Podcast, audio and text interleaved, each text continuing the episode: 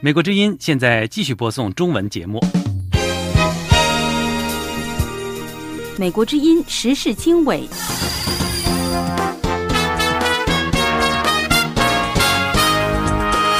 各位听众朋友好，欢迎收听美国之音时事经纬，我是陆洋，从美国首都华盛顿为您播报。秦刚没有死，光明说他辞去人大代表职务。新冠疫苗后患突出。受害群体计划两会请愿，医生都被晋升了，不会说是跟疫苗有关的，尤其是新冠疫苗。说是不是跟疫苗有关系？那医生也不讲话。记者卡拉巴拿马雨林探寻中国走线客的故事。那路上这么多危险，还决定走？必须要走。我我出来的时候，我就我就决定死在路上也也值了。澳洲常备扩大舰队，针对中国不再含糊，都被视为是对应中国在海上的军事集结。美国之音时事经纬，更多新闻内容，欢迎收听。美国之音时事经纬节目的开始，请志远分享一组热点新闻简讯。好的，陆阳。中国两会即将召开之前，中国人大常委会周二二月二十七号发布一批被停止人大代表资格的官员名单，其中一个名字引起了外界的格外关注。那就是已经被罢免的前外交部长秦刚。秦刚可能是去年中国官场知名度最高的失踪官员之一。他在2022年12月担任外交部长，2023年3月被任命为国务委员，并主持了人大会议的记者会，出尽了风头。想去向李家超特首。多名香港民主活动人士2月27号公开抗议港府拟定新版国安法的计划。他们说，由于香港民间社团和言论空间受到严重压缩，此类立法将引发人权关切。香港律政司官员日前表示，此次国安法修订援引了美、英等国的类似立法，但香港民间团体对这种说法提出质疑。莫斯科一家法庭二月二十七号宣布判处著名人权活动人士。奥列格·奥洛夫三十个月监禁。奥洛夫的家属当天表示，判决是出于政治原因做出的。奥洛夫是俄罗斯人权团体纪念的领导人之一，他曾公开谴责俄罗斯武装侵略乌克兰。法国总统马克龙二十六号在巴黎举行的欧洲领导人会议上表示，俄罗斯绝不能赢得对乌克兰的战争。马克龙在爱丽舍宫召集了这次工作会议，讨论如何加强对乌克兰的弹药供应。乌克兰一位高级官员星期二二月二十七号对欧洲国家讨论派兵援乌一事表示欢迎，但是克里姆林宫警告说，一旦北约国家出兵援乌，俄罗斯与北约之间的一场大战将不可避免。法国总统马克龙星期一首次谈及欧洲国家派兵支援乌克兰的问题，但他同时又强调。各国在这个问题上没有达成共识。匈牙利议会二十六号批准了瑞典加入北约，为瑞典成为北约第三十二个成员国扫清了障碍。匈牙利国会中有一百八十八位议员投票赞成瑞典加入，六人投反对票。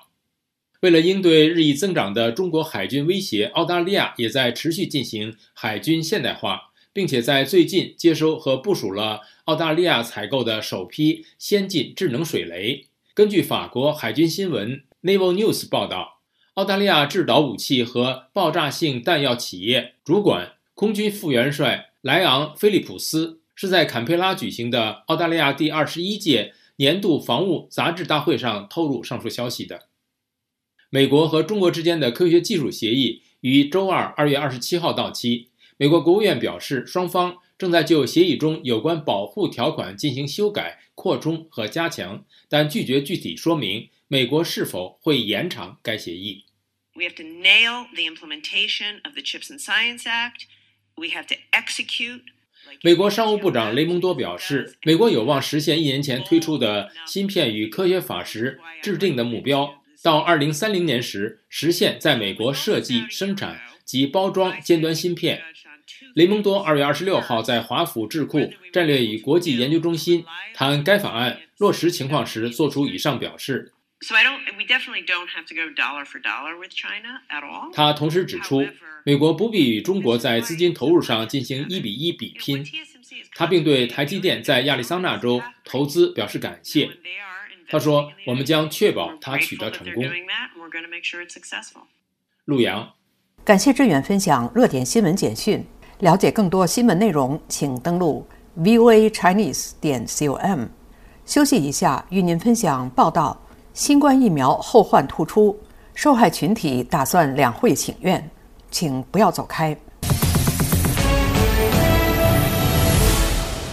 美国之音时事经纬。中国有数以千计的民众表示，在接种新冠疫苗后出现各种后遗症。他们计划派代表在下月中国全国两会举行期间递交请愿书，要求政府为接种疫苗人士设立赔偿机制。有流行病学专家则呼吁中国当局开诚布公地公布疫苗副作用相关数据。宇宙分享，美国之音香港特约记者高峰的报道。好的，洛阳高峰的报道说，二零二一年，北京市朝阳区居民钱大龙响应当局号召，接种了科兴新冠疫苗。打完疫苗以后，第九天发病，脑梗，右半身不遂。钱大龙回忆说，自己在签字接种疫苗之前，曾经签署同意书，但是同意书并没有列出接种可能出现的后果。他出院之后，把病历分别拿到朝阳疾控中心和朝阳区医学会做鉴定。对方给出的结果是耦合和无关。我们这个群里边很多人都有发病之前体检都是正常的，医生都被晋升了，他们不会说是跟疫苗有关的，尤其是新冠疫苗，医生会偷偷告诉你就是疫苗的事儿。出事之后，钱大龙失去了工作，靠失业金和妻子的工资维持生计以及应付医疗开支。他说，曾经先后向中纪委、中国国家信访局、政府热线等问责。但是各个部门都推诿责任。高峰的报道还说，二零二二年一月底，江西吉安市泰和县的小学生罗哲翰证实患有急性淋巴白血病。他的母亲梁小强告诉美国之音，他的儿子在诊断之前数星期接种了新冠疫苗。还是我叫他去干什么？他说他腿有点疼，当时我就没有注意。就打完那疫苗的，应该是三四天之内有两个晚上睡觉，他就出了一身的汗。当后来他嘴唇的颜色也有点不太对劲，我就带他去医院里做检查。当时他的血小板说只有二十几了，我就问医生，我说我家小朋友为什么会得白血病？他就沉默。然后我就问他，我说是不是跟疫苗有关系？然后医生也不讲话。不幸的是，罗哲汉在确诊白血病之后一个月离世。儿子去世之后，梁小强到太和县疾控中心。申请疫苗异常反应调查，得出的结论也是所谓耦合。诊断书没有专家签名，也没有显示在何时何地由何人诊断。高峰的报道指出，二零二二年十二月，一群接种新冠疫苗之后疑似出现后遗症的人士到北京中国国家卫健委示威，结果多名示威者被拘押控告。参与示威的钱大龙获准取保候审。一年七月，钱大龙在微信群发言称，被当局以涉嫌寻衅滋事刑事拘留了一个月。同样参与示威的梁小强则被江西驻京办送回老家拘留，目前仍然处于取保候审阶段。为了重申诉求，有关群体计划在今年北京两会召开期间到现场递交倡议书，呼吁建立新冠疫苗伤害保障救助机制。根据这份倡议书，接种新冠疫苗之后，中国至少有接近三千人患了白血病，更多的案例是患上一型糖尿病。参与发起倡议书的北京人钱大龙说，自己早已经被当局派人严密监控。从去年两会开始吧，在我楼下二十四小时看着，看了我半年将近。今年过几天两两会差不多的时候，估计三月初也就看了，或是二月底不让我出去。根据中国国家卫健委二零二二年年底公布的数字，全国新冠疫苗接种剂次超过三十四亿。台湾流行病学专家何美香接受美国之音采访时表示：“中国的问题是收了资料不敢讲，不能讲。中国在那个体系里面，他就是不肯好好做而已。”鲁阳，感谢宇宙分享美国之音香港特约记者高峰的报道：新冠疫苗后患突出。受害群体打算两会请愿，在下面的节目中，我们将与您分享美国之音记者杨明的报道：经济深陷困境，中国金融反腐能否助力恢复经济？我们马上回来。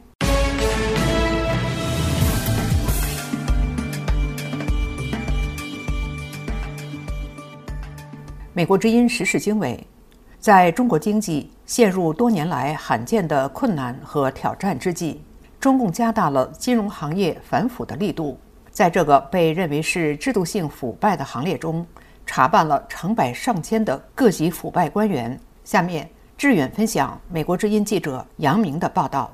好的，陆阳，杨明的报道说，二零二四年二月十九号，中国最高人民检察院发布新闻稿称。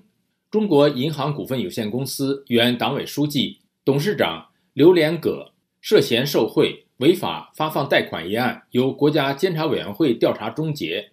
近日，济南市人民检察院已将此案向济南市中级人民法院提起公诉。这是中共总书记习近平今年一月十六号强调金融监管要长牙带刺、有棱有角以来，中国金融行业反腐的最新发展。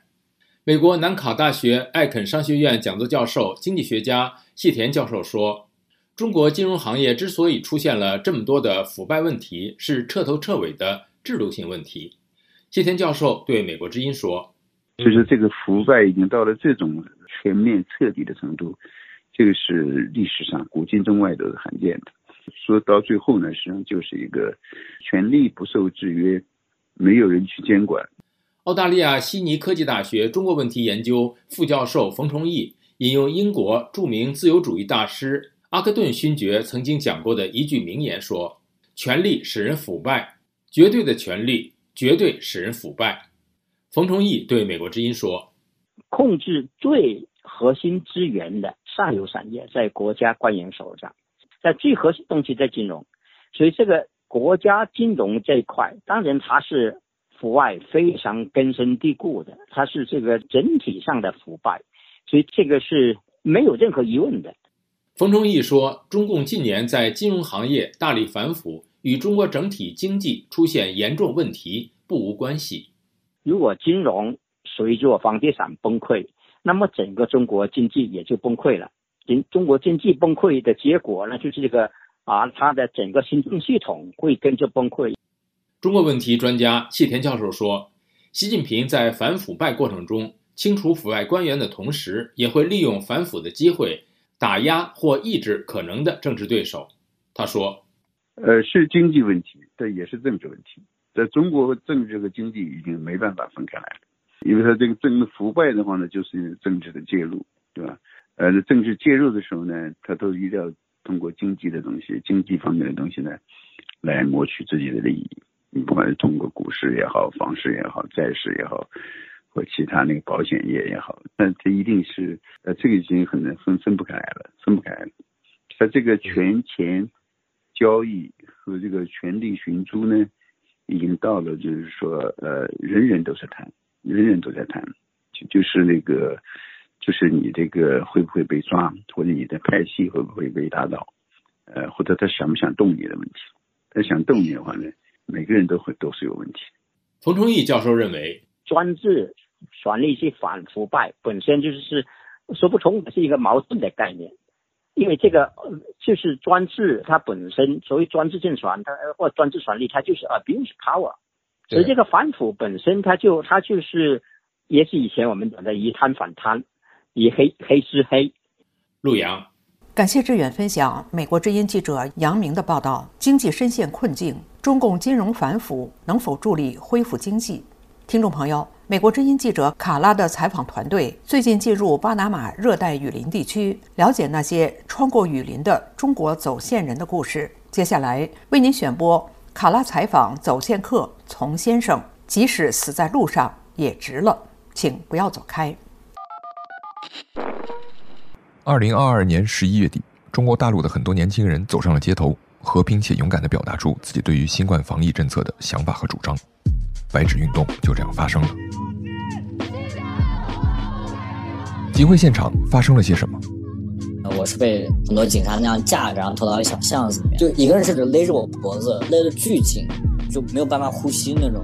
我说太紧，我无法呼吸，他就打我的头，开始拳打脚踢了。走上街头的年轻人在思考什么？但我频频的回头，我看着还在那里集会的人群，我在想，我们做完了这件事情会导致什么后果吗？我对未来会发生的事情非常担心。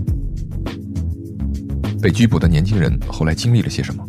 我总是感觉他们在想给我加一个罪名，什么分裂国家、颠覆国家政权这种。他们一直在问你跟境外的关系什么，把我往那边去带。欢迎收听美国之音出品的播客节目《岳阳电话》，我是吴阳。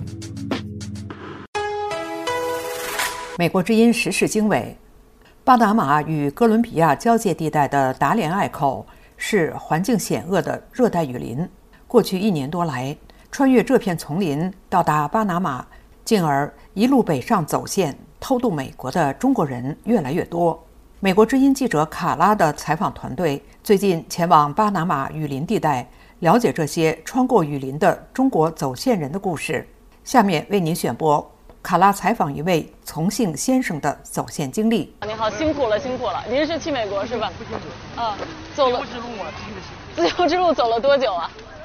阿坎迪走了三天吧，在雨林里头走了三天啊。嗯，从那个哥伦比亚坐船去阿坎迪吗？呃，对。船坐了多长时间？船坐了几个小时哟。嗯，那您从中国出来怎么到的这儿啊？一路上？先从中国到泰国嘛，然后泰国到土耳其，土耳其再到基多，再到然后基多再一路往这边走嘛。OK，那离开中国多久了？一个多月了。嗯。在在雨林里走走的这个情况怎么样？危险吗？危险倒是不危险，就是路况有点复杂，就是消耗体力。怎怎么怎么个情况？怎么消耗？这个绳索呀，这个还有那个悬崖上面那个路啊，都是人踩出来的路，不是说建造的路，所以说有点危险。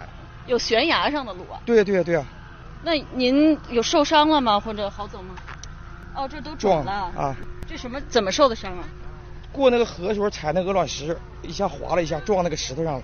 嗯，这样坚持了几天啊？三天了吧，三四天了。这一路上中国人多吗？不多，中国人不多，还是南美人多。那您，我看您这船上还有其他中国人都认识吗？是？不认识，不认识，都是都是在路上遇见的。嗯，您过这个雨林交什么保护费啊？什么向导费交钱了吗？这个肯定要交啊，要不然你不知道路啊。哪儿请的？怎么请？多少钱？在一般就是微信上啊，大家互相联系嘛，找的嘛。找的。微信上交的是七百美元。给向导七百美元。啊。那这个雨林这么危险，为什么要铤而走险走出来？自由，自由。什么自由？没有别的，就是自由。我也希望自由。中国没有自由？没有。啊，您在您在国内是哪儿来的呀？我我从四川出发的。四川。您在国内是呃什么行行业？什么工作？我原来开一个烧饼店。后来为什么决定这时候要出来呢？反正每天就觉得过得很压抑。我那个抖音号封了好几个。为什么封您抖音号？敏感词嘛。发什么敏感词？就说习近平就不行嘛。您说习近平什么了？我随便说他都不行，你就不能提这几个字。你说他好也不行。嗯，那您说他什么了？我肯定说他不行啊。为什么？搞得一塌糊涂。为什么不行？怎么一塌糊涂了？现在国内经济你不知道吗？外贸也外贸就是归零了都，股市也要归零了。嗯，那您您自己生活里感受到的是怎么样的？我的店倒闭了。什么时候倒闭的？去年的六月份。您觉得这什么原因啊？赖谁？肯定有我自己的原因，再加上大环境的原因嘛。大家都没有钱嘛，你干什么都不好干。那路上这么多危险，还决定走？必须要走。我我出来的时候，我就我就决定死在路上也也值了。宁可死在路上，也不留在中国。啊、对。为为什么呀？没有自由。您想要什么样的自由？我想要的自由啊！我想不做什么就不做什么，我也可以骂总统，这就 OK 了，就可以够了。听众朋友，刚才您听到的是美国之音记者卡拉在巴拿马雨林地带采访中国走线客丛先生的内容选播。休息一下，宇宙与您分享美国之音台北特约记者向玲的报道：澳洲成倍扩大舰队，针对中国不再含糊。我们马上回来。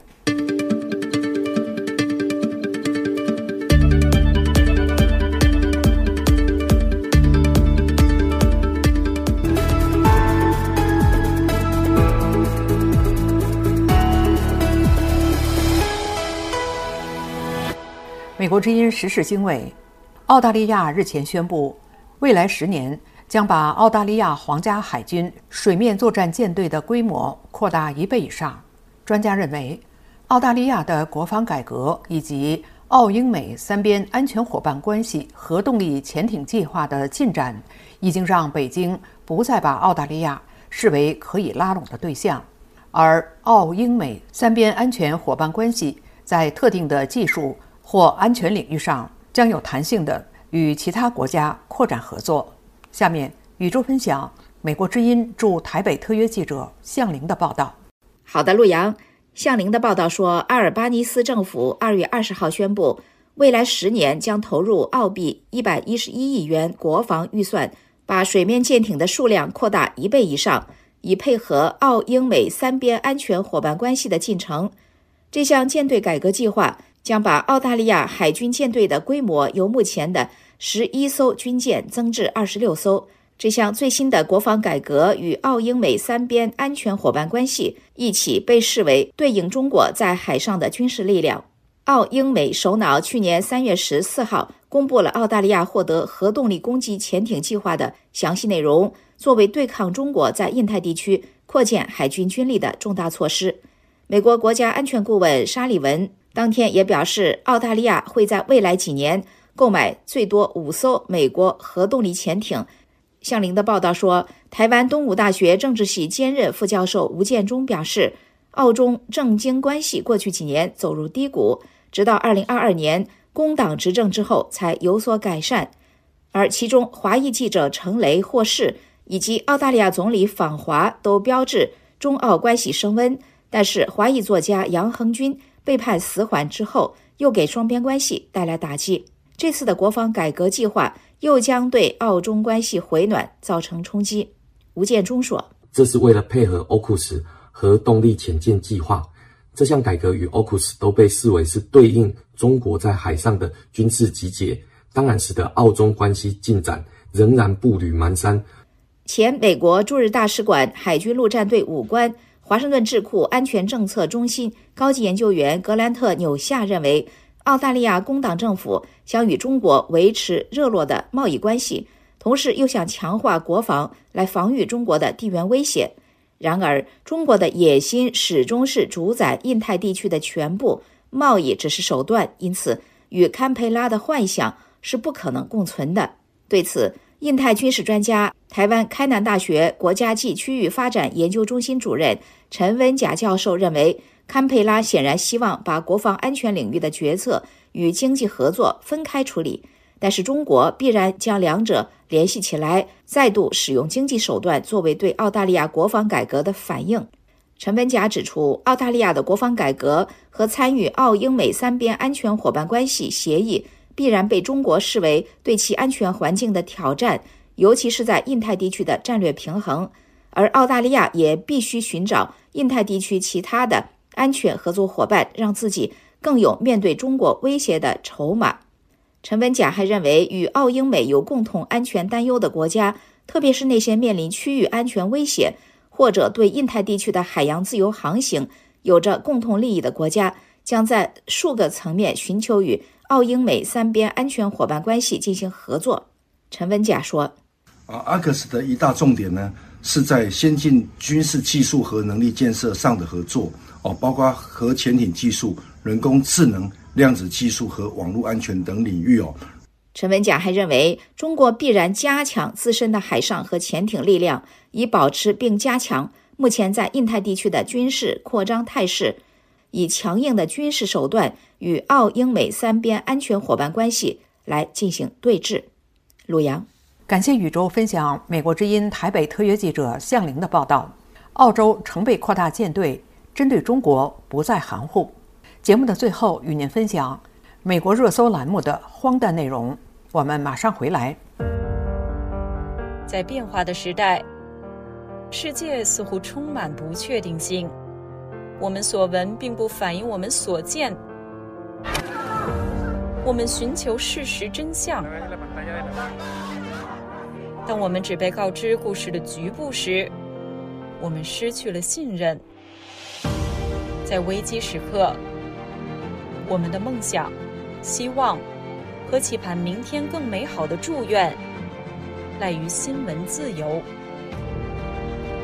在美国之音，我们为您带来的报道是人们冒险去观阅的。我们把世界连接在一起。并伴以事实真相。在美国之音，我们向您展示完整故事。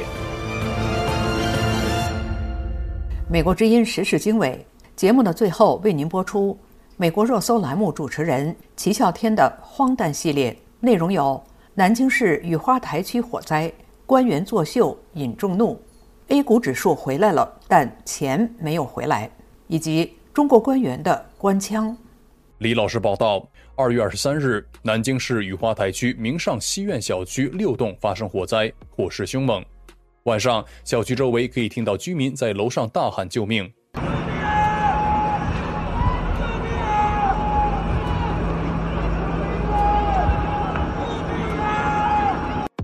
第二天，有网友拍到领导们穿着崭新的雨鞋到灾区访问，随后满脸笑容的离开。目前事故造成十五人遇难，四十四人住院治疗，其中一人危重，一人重症。除了这些谈笑风生的离开灾区的领导，贵州的派出所在大火后向大众警告说：“你们如果看见起火的地方，不要慌，也不要发视频在朋友圈和抖音。如果发在网上造成不好的舆论的话，是要负法律责任的。不要引起别人的恐慌。如果没有看见就算了，不要问，不要说。”推着网友评论含笑离开灾区的领导们说：“他们要的是宣传的素材，素材够了就撤。老百姓的死活和要背的锅，事不关己的话，不会影响自己心情的。”中国股市上周回到了三千点，但是这大部分是因为习近平的国家队入场收购大盘股的结果。指数回来了，但股民的钱没有回来。这位博主讲述了自己在股市的经历。好消息，大 A 重回三千点；坏消息，钱没回来。当初三千点跌到两千七以下的时候，我亏掉了一头牛。现在从两千七以下回到三千点了，只回了我一个牛。当初我从三千点跌到两千七以下的时候，亏了十几万，账户直接打了腰斩。现在两千六百多涨到三千点，只需要八天，八天，指数回来了。钱还没有回来，来来来，我就问一下，这八天有人回本吗？他娘的，这两天天天都是活在上涨的恐惧中，特别慌。下跌的时候都没这么慌过，涨得我心慌，因为我现在特别害怕它回调。你想一想，天天大盘咔咔涨，我都赚不到钱。它要是跌的时候回调的时候，我能赚到钱吗？这两天我的仓位基本是天天满仓。我今天仓位又是打到百分之九十九点九，哎，今天其实最高我是赚了四个点，但是下午又跳水了，凭什么？凭什么？跌的时候的一两万、两三万的亏，回血的时候几百、一两千。对着网友评论，股市是韭菜的陷阱。最后，我们从这位领导的演讲来看看，中国纳税人的钱养的是什么样的出色官员。我们说啊，当务之急是找到关键的问题。那么关键的问题是什么呢？是我们要找到问题的关键。那么如果在关键的问题、关键的领域、关键的这个环节上，我们找不到那个关键，我们把握抓手不在关键上，那么我们等于就是说无法解决，找不到关键的问题，找不到关键问题，解决不到问题的关键，那么这个就就麻烦。但是关键在于什么？关键就在于大家能不能准，能不能狠，能不能快。啊，现在是这个是推着网友感叹道：“中国领导典型的人菜瘾大。”听众朋友，刚才您听到的是美国热搜栏目主持人齐啸天为您带来的荒诞系列。了解更多新闻内容和深度报道，请登录 voa chinese 点 com。听众朋友，今天的时事经纬节目就播送到这里。感谢您的收听。这次节目的编辑是志远，导播是宇宙，我是陆阳。我们下次节目时间再会。